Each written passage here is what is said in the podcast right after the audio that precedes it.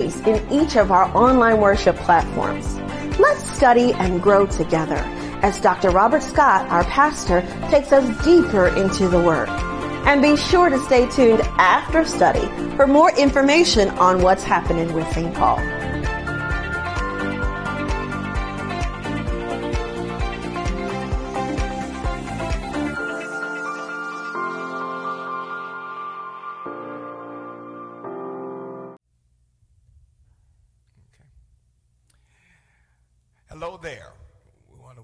To another uh, TNT, and we're certainly delighted and elated that the Lord has allowed for you to join us as we continue our study as far as the letter to the church at Philippi.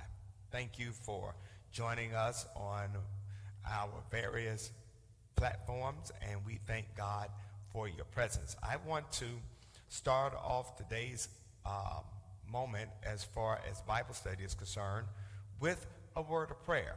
And then we will proceed as far as our teaching moment is concerned. So let's go to the Lord in prayer. God, we come and we thank you as far as having the opportunity to study your word, to learn your will, to do things your way. We pray right now, God, that by the power and presence of your Holy Spirit, that you will be in our midst. Teach us your word, O oh God. Let your word be a lamp unto our feet and a light unto our pathway so that we can become all that you would have for us to be. Show yourself mighty and strong, O oh God, and we will bless your name for that. It is in the name of your Son, Jesus the Christ, we pray. Amen. Amen. Today we want to look at Philippians chapter 2. We want to look at verses 1 through 11, and this is a very rich, rich passage. Uh, probably one of the most quoted passages as far as the letter to the church at Philippi is concerned. It is definitely one that a lot of preachers love to go to as far as when we're talking about who Jesus is. It's very theological, it's very doctrinal, um, and I'm excited about uncovering and unpacking this for our moment. Let me just say that in the future, I want to be able to, and I'm going to talk with um, Deb, I want to be able to perhaps take questions if you have any questions as far as this teaching moment is concerned. Um, and be able to answer whatever questions you may have. So we're going to work on trying to integrate your questions as far as the teaching moment is concerned. So let's go ahead, let's get started, uh, and let's uh, look forward to doing what I would call our dig work as far as the text is concerned. Uh, Philippians chapter 2, and it reads like this uh, if there is any consolation in Christ, if any comfort of love, if any fellowship of the Spirit, if any affection and mercy. I want you to underline consolation in Christ, comfort of love, fellowship of the Spirit, affection and mercy. Underline those phrases. Verse 2. Fulfill my joy by being like minded. I want you to highlight the word like minded. Having the same love. Highlight same love. Being of one accord. Highlight one accord. Of one mind. Highlight of one mind.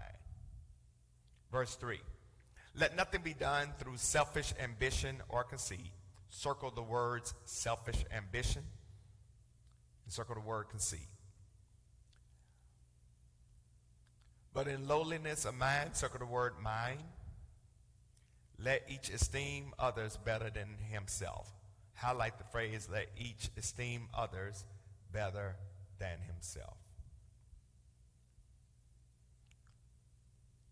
Let each of you look out not only for his own interests, circle the word interests, but also for the interests of others. Circle the word interests. And if you would draw a line between those two words as far as interest is concerned. As we go down to verse 5, let this mind, circle the word mind, be in you, which is also in Christ Jesus. If you would circle the word mind and then draw a line from the word mind in verse 5 to mind in verse 2. Verse 6 Who, being in the form of God, underline the phrase being in the form of God, did not consider it robbery to be equal with God, underline the phrase to be equal with God. But made himself of no reputation, taking on the form of a bondservant, and coming in the likeness of men. Highlight that whole verse. And being found in appearance as a man, he humbled himself and became obedient to the point of death, even the death of the cross. If you would highlight the phrase, he humbled himself and became obedient to the point of death, even the death of the cross. Then I want you to underline the phrase, the death of the cross. Verse 9. Therefore, God also has highly exalted him. Highlight the phrase God has also highly exalted him and has given him the name. Circle the word, circle the word name, which is above every name. Circle the word name. That at the name of Jesus, circle the word name. Every knee shall bow of those in heaven and those on earth and those under the earth, and that every tongue shall confess that Jesus Christ is Lord to the glory of God the Father. If you would, highlight verses 10 and 11. Highlight verses 10 and 11.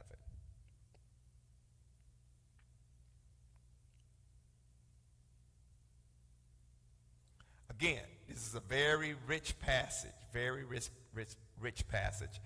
And, and basically, this passage of Philippians chapter 2, verses 1 through 11, is really centered around being concerned for others.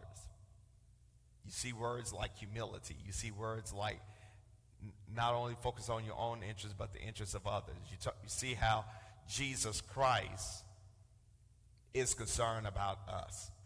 So this, this passage is about being concerned for others. So let's look at verse 1 in this passage. And let's look at the um, A clause.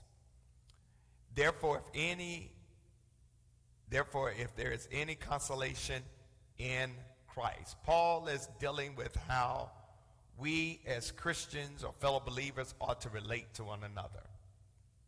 Now, at this particular time, Paul knows he's got to deal with a squabble between two sisters in the church at Philippi. So Paul is kind of taking this moment to lay some groundwork so that he can help them to focus on being a blessing to others. The common denominator in all of this is none other than Jesus Christ. The concept of consolation in Christ is really is is there any comfort in Christ? And this word consolation here is the only place in the Bible where this word consolation is used. So Paul wants the Philippians to look at Jesus as they deal with their relationships toward each other. They would think about Jesus as they engage in relationship with one another. Jesus gives comfort to all, and they were to use Jesus as the example or the model. The reason we love each other in the church is because how Jesus loves us. And therefore, we should be consoling or comforting one another. This is what life in the church, this is what life in Jesus is all about. So, what we have in Jesus is really a model on how to be there for one another, just like Jesus is present for us. This means that as people in the church, we ought to treat each other right. Jesus loves us despite ourselves, and it should inspire us to love one another despite ourselves. Now, understand that none of us deserves the love of God through Jesus Christ. And yet, Jesus shows what it means to love the unlovable, and he kind of wants us to do the same. This is what agape love is all about.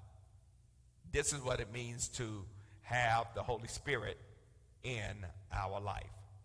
Let's continue this flow as we move forward because when you look at verse 1, the B clause, you will see how Paul shifts when he talks about if any comfort of love, any fellowship of the Spirit. I want to focus on fellowship of the Spirit.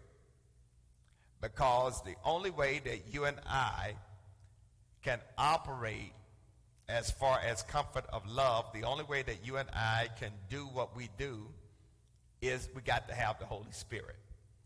The Holy Spirit is not only the person of God, but it's also the power of God that is present in each and every confessing believer. Okay? Now, if you notice, Paul used this word if, but the word if is not conditional. The word if kind of means since.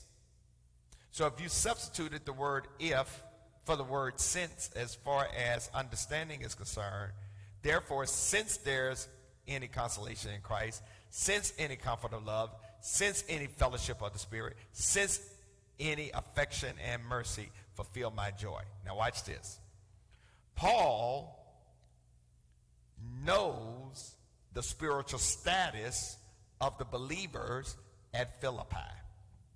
Paul knows they're saved. Paul knows they're sanctified. Paul knows that they are filled with the Holy Spirit. And since they have the Holy Spirit in their lives, they need to get along with each other. Now, how, how does that work with us today? If we claim to be believers of God by placing our faith and confidence in Jesus Christ, that means we have the Holy Spirit. Which means that if we have the Holy Spirit, then we ought to be able to get along with each other. Okay? Let me say it again. We ought to be able to get along with each other. All right? Now, there are several things that the Holy Spirit does. Number one, the Holy Spirit seals us. We are sealed till the day of redemption. The Holy Spirit sanctifies us, which means that the Holy Spirit is transforming our lives for the better. And then the Holy Spirit strengthens us by empowering us to do what we could not do in our own strength or in our own humanity. So we're able to handle things that other folks thought we could not handle. Why? Because the Holy Spirit is operating in our lives. Now, interestingly, if you have not noticed this shift, it might be that you're not spending enough time in fellowship with the Spirit through prayer, Bible reading, and Bible study and personal devotion. The Spirit will govern your life if allowed to do so. I want to submit that the reason why some of us can't even get along in church, even though we claim to be saved, is because we don't spend enough time with God as far as the Spirit is concerned. Because you can't have the Spirit and then have issues with somebody else who has that same Spirit. All right? I want to suggest that some of the issues as far as local churches are concerned is because people don't spend time with the Spirit. I want to suggest that some of the issues that we face as far as the larger church body is concerned is because we really don't spend time with the Spirit. The issue of racism, as far as the body of Christ is concerned, and even sexism, and even being judgmental, is because we don't spend time with the Spirit. Because if we did, the Holy Spirit will cut through the fog as far as a lot of the things that we struggle with as far as our inability to get along with each other. Okay? So the Spirit is really the power of God and the person of God that holds us together. And the Spirit is ready to govern our lives if the Spirit is allowed to do so. So, fellowship of the Spirit. Then we look at the C clause, affection and mercy. This is where Paul is talking about us having the inclination of compassion. Mercy deals with the outward expression of compassion. Affection deals with the inward expression of compassion. In other words, one is sympathy, the other is empathy. All right? One is sympathy, the other is empathy. Empathy basically is the ability to understand and appreciate where a person is. Sympathy is your capacity to show that you're empathetic. All right? So, so Paul deals with all these areas that would empower the church to have a sense of joy. Paul was about to make some demands upon the Christians at Philippi because he knew they had the Holy Spirit, and he knew that because they had the Holy Spirit, they would be able to handle what he was going to bring to bear as far as his apostolic demands were concerned. All right? So, let's go to verse 2. Because Paul says, fulfill my joy by being like-minded. Paul had joy, even in a prison cell. And the reason that Paul had joy, even in a prison cell, was because of his relationship with Jesus Christ. Paul wanted the church to know there were some things they could do to make him even happier.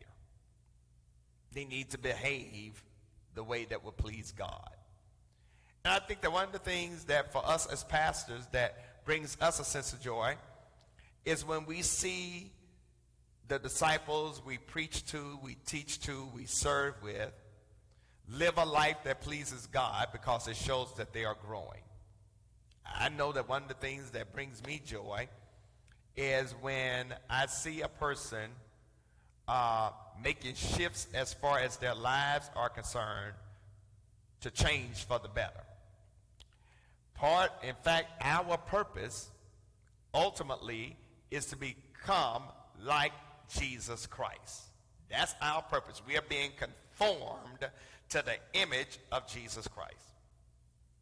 So, what makes us sad is when we teach truth, preach truth, live truth, but don't see people applying the principles of truth to their lives and they remain stagnant. All right. In other words, sure you can quote scripture. Sure you pay your tithes and offering. Sure you can sing like a songbird and make the angels jealous. Sure you attend virtual church. Sure you serve as far as a ministry. But if you're not living the word, it means nothing. If you're not living the word, it means nothing. Okay?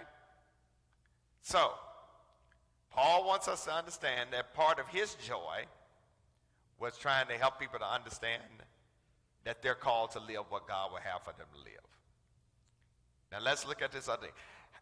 Uh, being like-minded, having the same love, being on one accord, of one mind. This is Paul saying, all right, you got to have harmony.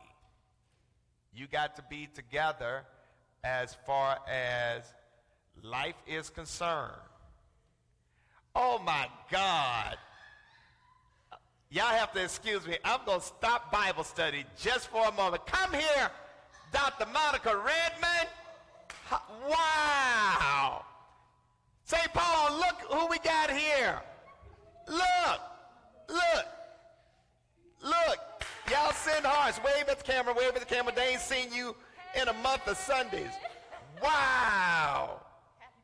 Well, thank you. you. No, no, your presence is a gift. Oh, your presence is a gift. You all have to excuse me. You all have to excuse. Your presence is a gift. Wow. Wow. Oh. Oh, wow. Wow. Oh, my God. Wow. Oh, my God. Now, this is what brings me joy. I'm just talking about joy. and, and seeing Dr. Redmond, wow. Wow. You are sight for sore eyes. Oh, my God. Oh, my God. Wow. Wow. Wow.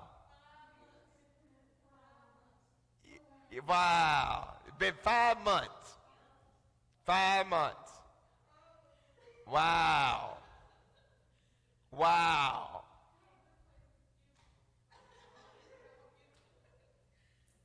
Wow. wow. Wow. I'm kind of messed up now. You all have to. Yeah, I'm kind of messed up now. I, I, see, I see why the church at Philippi was one of Paul's favorite. In fact, it was Paul's favorite church. Uh, it wasn't the biggest. It wasn't considered to be the most gifted, but they brought him joy because of the people. Brought him joy because of the people. And, and seeing uh, Dr. Monica Redmond, because I have not seen her in five months, this has brought me great joy. It has made me a happy preacher. Wow. So, so Paul is, is dealing with, Paul is dealing with the issue of unity because unity will bring him joy. And, and Paul was aware of an issue that was causing friction in the church, particularly between Syntyche and Euodia, which he's going to address later. Now, I want you to understand, friction leads to fraction fractions leads to factions. Okay? So frictions leads to fractions, fractions leads to factions. All right? Because where there is friction, people get involved trying to get others on their side, which leads to fractions. And then when you get others on your side, it then leads to factions. You got this faction versus that faction. And so this is what Paul wants us to understand as we engage in our walk with Jesus Christ. Number one, like minded.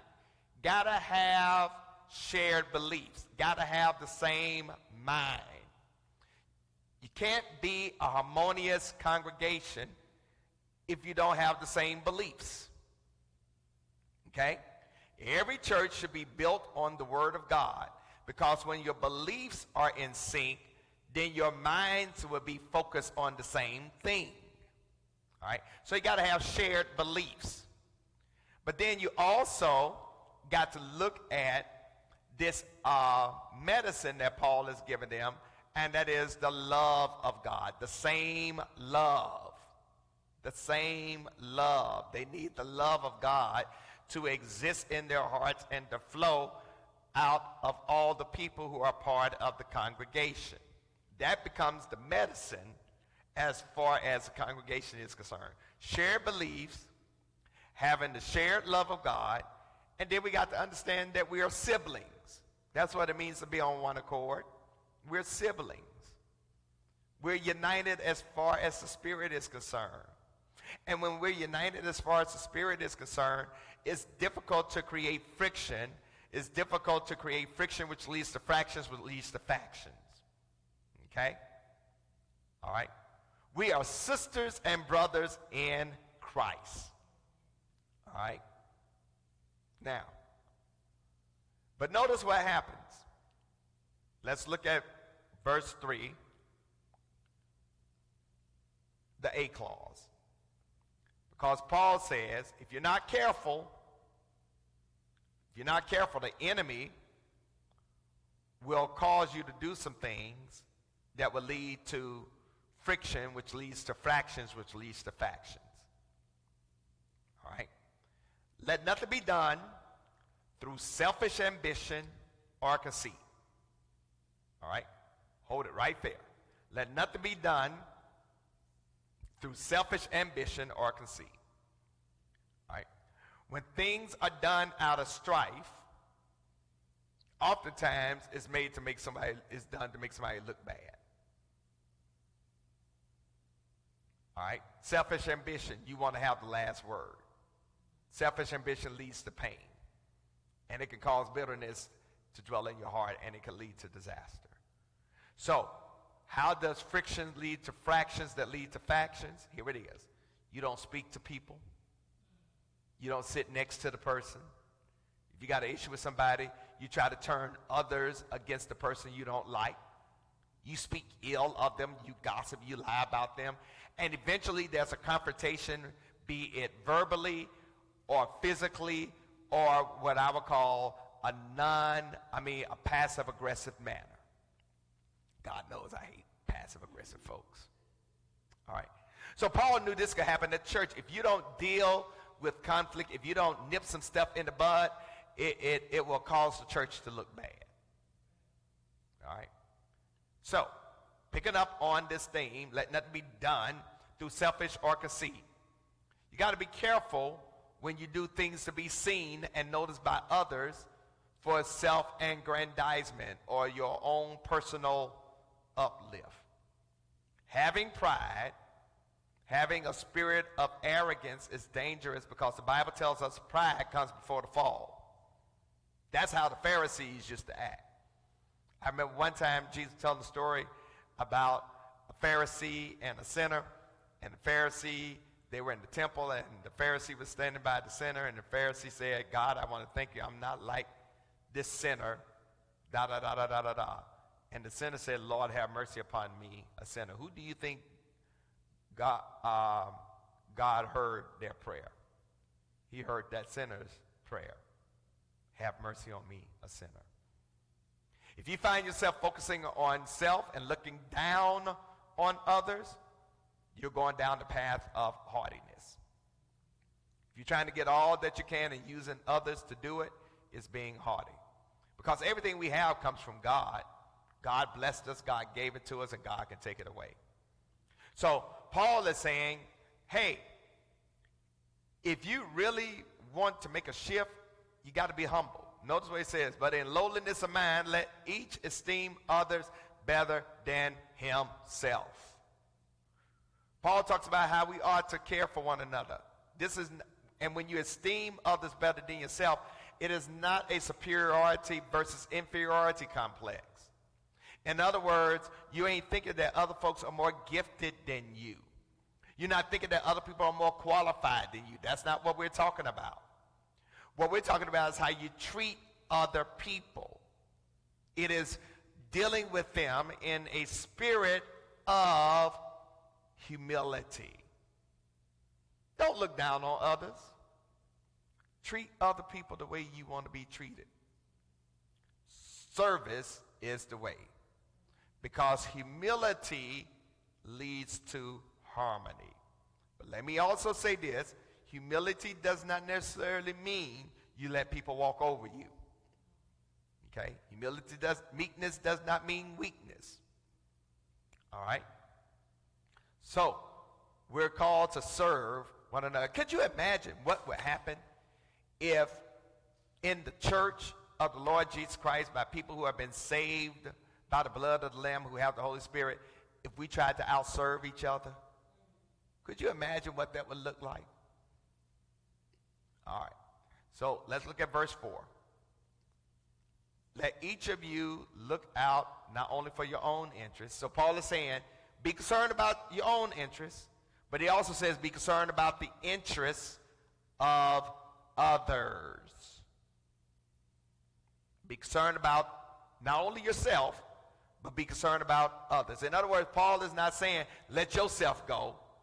Paul is not saying, don't take care of yourself. Paul is not saying, uh, don't deal with your own concerns and needs. But Paul is also saying, as you deal with yourself, as you deal with your own concerns, be concerned about others as well. And when you do that, unity takes place. Because when a member of the family is hurting, the whole family feels the pain. When there's a need, believers ought to do what they can to help. And when we're concerned about others, then God is. Okay? God is pleased. So, this first section that we just dealt with really talks about us coming together because each and every person that is part of the local church is humble. They're humble. All right? They're humble. Now, let's look at verses 5 through 7.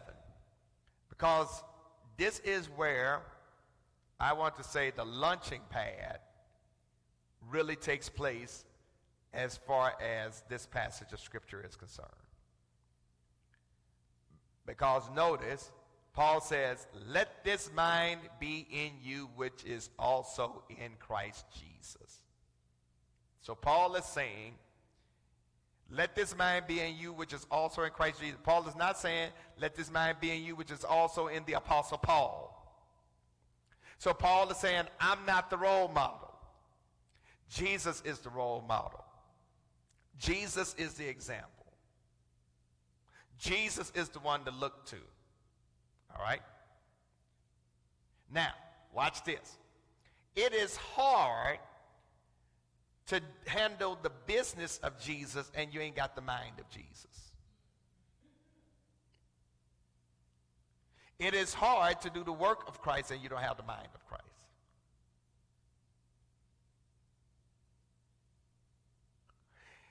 Got to be careful of putting people in positions who don't have the mind of Christ. You don't need people in positions of leadership who do not have the mind of Christ. You can't do the work of Christ if you don't have the mind of Christ because the mind of Christ was never selfish or self centered. Let this mind be in you, which is also in Christ Jesus. Now, watch this. So, Paul earlier said that we all got to be of the same mind. Guess what that mind is? Jesus Christ. that mind is Jesus Christ. Look at verse 6. Who, being in the form of God, did not consider it robbery to be equal with God. Now, now, now I want you to catch something here. Paul knows who Jesus is intimately. In other words, Paul is saying Jesus is God. And when he used the word form, he's not talking about the outward appearance of Jesus. He is talking about the very nature of Jesus, which is God. So when Paul said Jesus is in the form of God, he is not saying, hear me well, that Jesus is similar to God or that Jesus is like God. He is saying Jesus is the very essence of God. He is saying Jesus is God. Now, now you, you, you, got, you, got to, you got to catch this because this is very important. And this, this has doctrinal implications. Now remember, I said if church is going to have unity, you got to know why you believe what you believe. To know why you flow the way that you flow. And part of our belief system and structure is knowing who Jesus is. Now, the interesting thing is that we live in a time where people say, I don't want all that doctor stuff. Just shout me. Just sing me happy. Reverend, preach a word. No, you got to know why you believe what you believe. Because your beliefs impacts your behavior. Watch this. Your doctrine influences your duty. No doctrine, no duty. No beliefs, no behavior. Crazy beliefs, guess what? Crazy behavior. So you got to know why you believe what you believe. Doctrine is important. Paul is making a doctrinal statement. His doctrinal statement is Jesus is not like God. Jesus is not as God. He is saying Jesus is God. This is very important. Very important. Very important.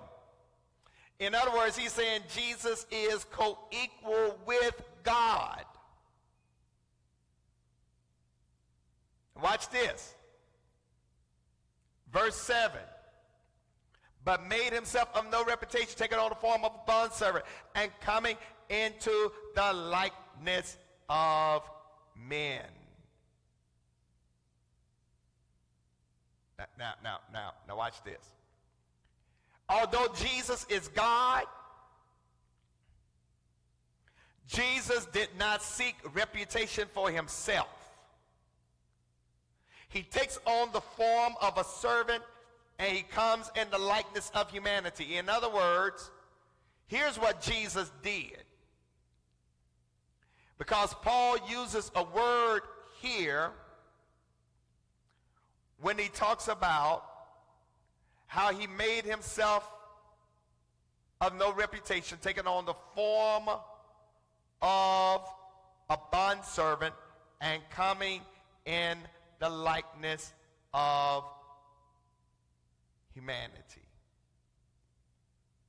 This statement indicates that Jesus Christ became a human being.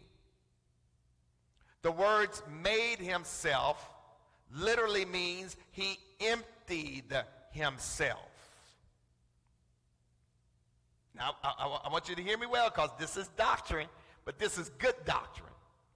He emptied himself. The word in the Greek that is used here is where we get the word kenosis, K E N O S I S.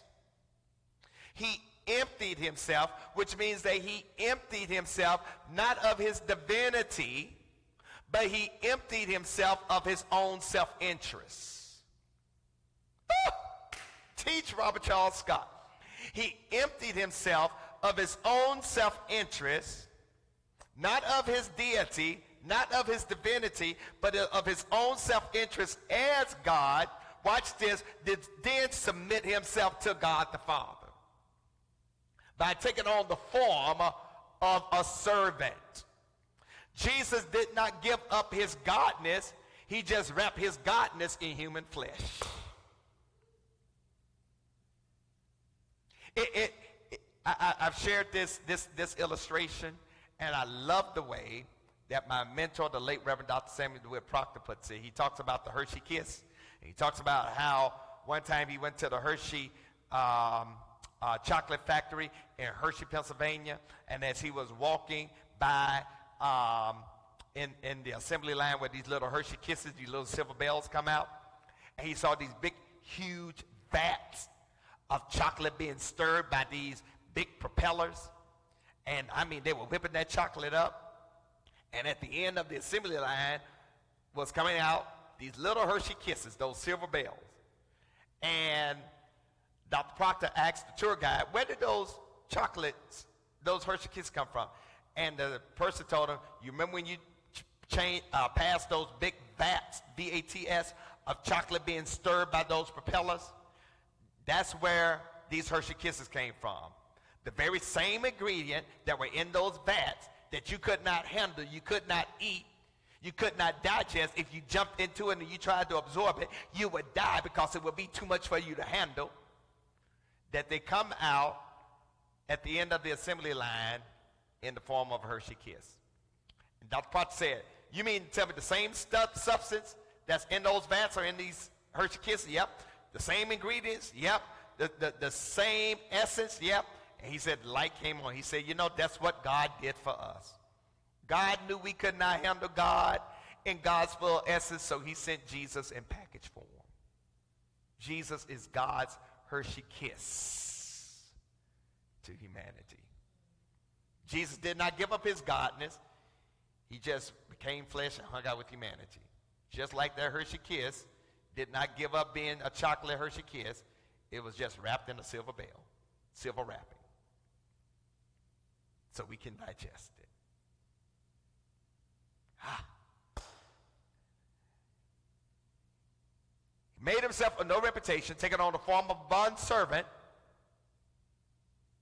and coming in the likeness of humanity, or in the likeness of men. Now, now watch it. Taking on the form of a servant. Jesus leaves glory, his heavenly position, and becomes a servant of God the Father. So Jesus was not part God and part man. Jesus was fully God and fully human. Fully human, fully divine. He made the choice. It was his prerogative to come into a sin sick world. It was his prerogative to cover his divinity with our humanity. Jesus made the choice to come and hang out with us. He made the choice to come and hang out with us. So let's look at verse 8. And being found in the appearance of man, he humbled himself and became obedient to the point of death, even the death of the cross. The humility of Jesus is mind blowing. Because Jesus, who is God, humbled himself before God. And if Jesus humbled himself before God, who is God, then we need to do the same thing. Because Jesus, basically, in his humanity, showed us how we ought to live as human beings. That's why he's called the second Adam or the last Adam. Jesus was so focused on pleasing God. You cannot be effective in ministry without humbling yourself before God. Let me say that again. You cannot do this work of ministry if you're not willing to humble yourself before the Lord. now, notice Jesus' primary purpose for becoming human. It was to die. Even the death of the cross. Let me say that again. Jesus was willing to do the will of the Father, even to the point of death at Calvary. In other words, I know this is going to mess somebody up. Somebody ain't going to like this. We have folks who try to dismiss the atoning, substitutionary death of Jesus Christ. But Jesus came to die. He was born to die. That was the procedure. And it was a horrible death. That C clause, even the death of the cross. It was a horrible death.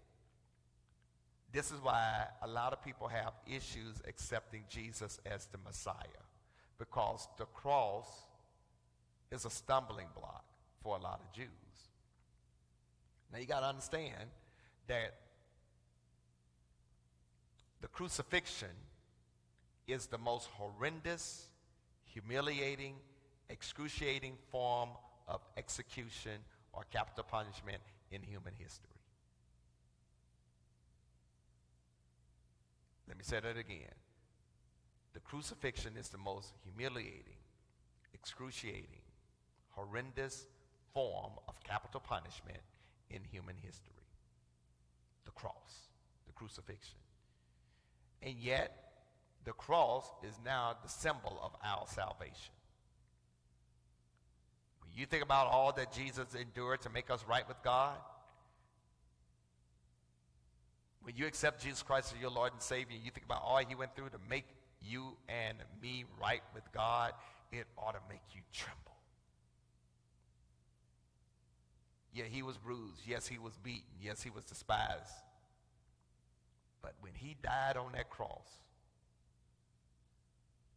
that was the most important symbol for the believer. His death on the cross was the shedding of blood for our sins. We do not dismiss the birth of Jesus. Can't get rid of the virgin birth, can't get rid of his incarnation. We talk about the birth, we talk about his ministry, we talk about the death, we talk about him being buried in a borrowed tomb, we talk about him being resurrected. And guess what?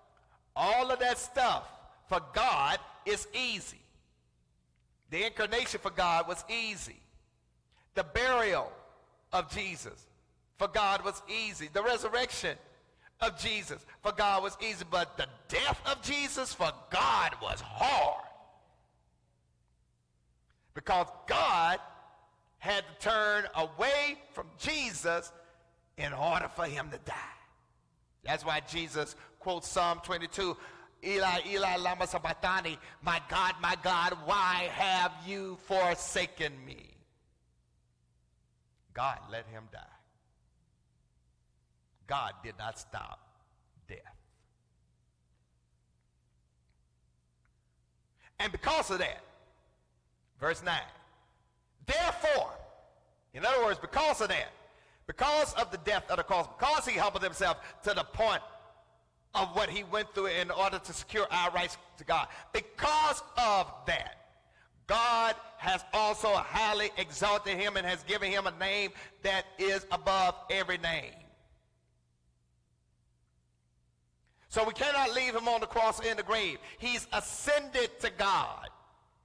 And he is exalted by God the Father before everybody.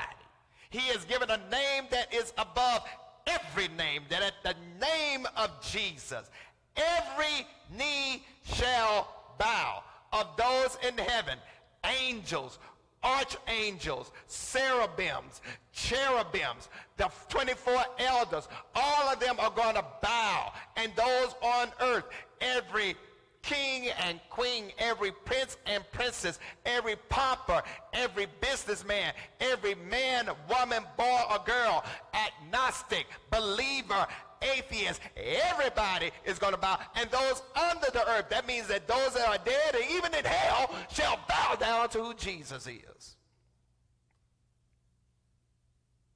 And they will confess, whether they want to or not, he is Lord.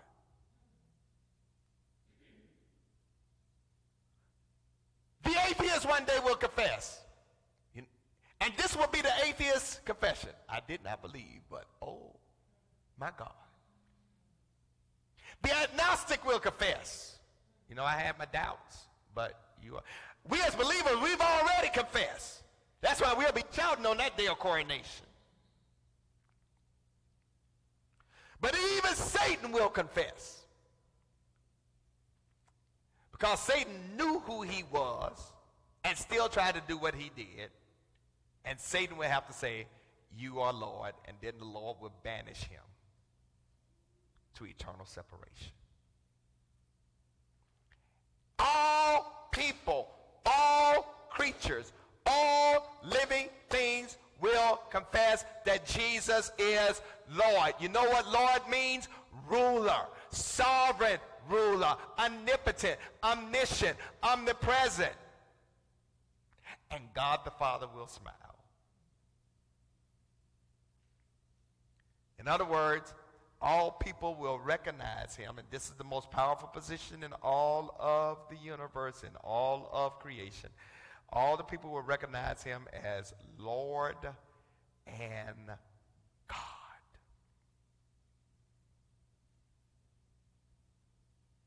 As Lord and God.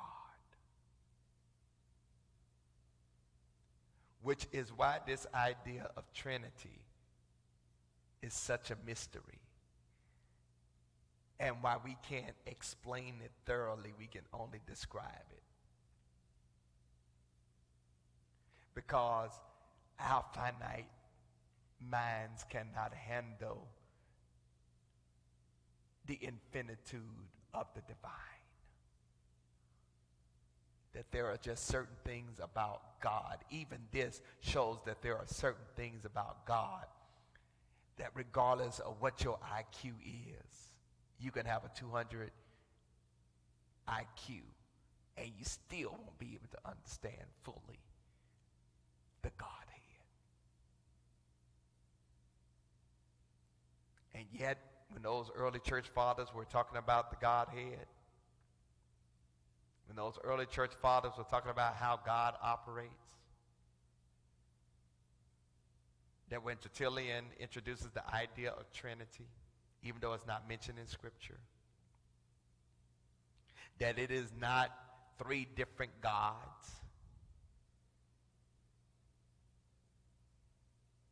That when we talk about God in three person, it is not person like we know it. Because the day that Jesus was baptized, God the Father came through like a bold speaker. God the Holy Spirit descended as a dove. God the Son is in the water being baptized. God is present even in that those different arrangements and yet is one. And how that happens, I don't know. I can't explain it. All I can do is describe it. Because guess what? If I can explain God, then I can control God. There are a lot of things in life we can explain. But let me tell you, when it comes to God, the best thing we can do is describe. And even our descriptions ultimately fall short. And basically, this is what Paul is hitting on right now.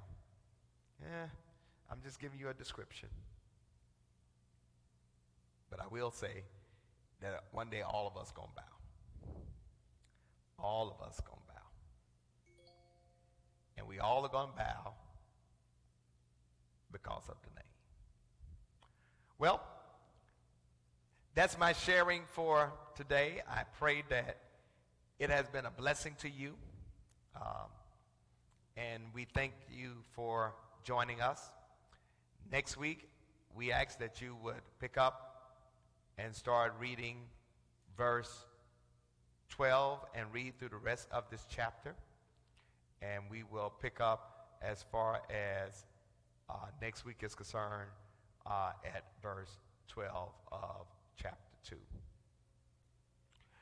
Well, as we get ready to close out, um, again, it has been a wonderful joy being able to see Dr. Monica Redmond in the flesh rather than reading a text message or talking to her on the phone. Um, I know what Paul meant when he talked about the joy and what a joy that has been.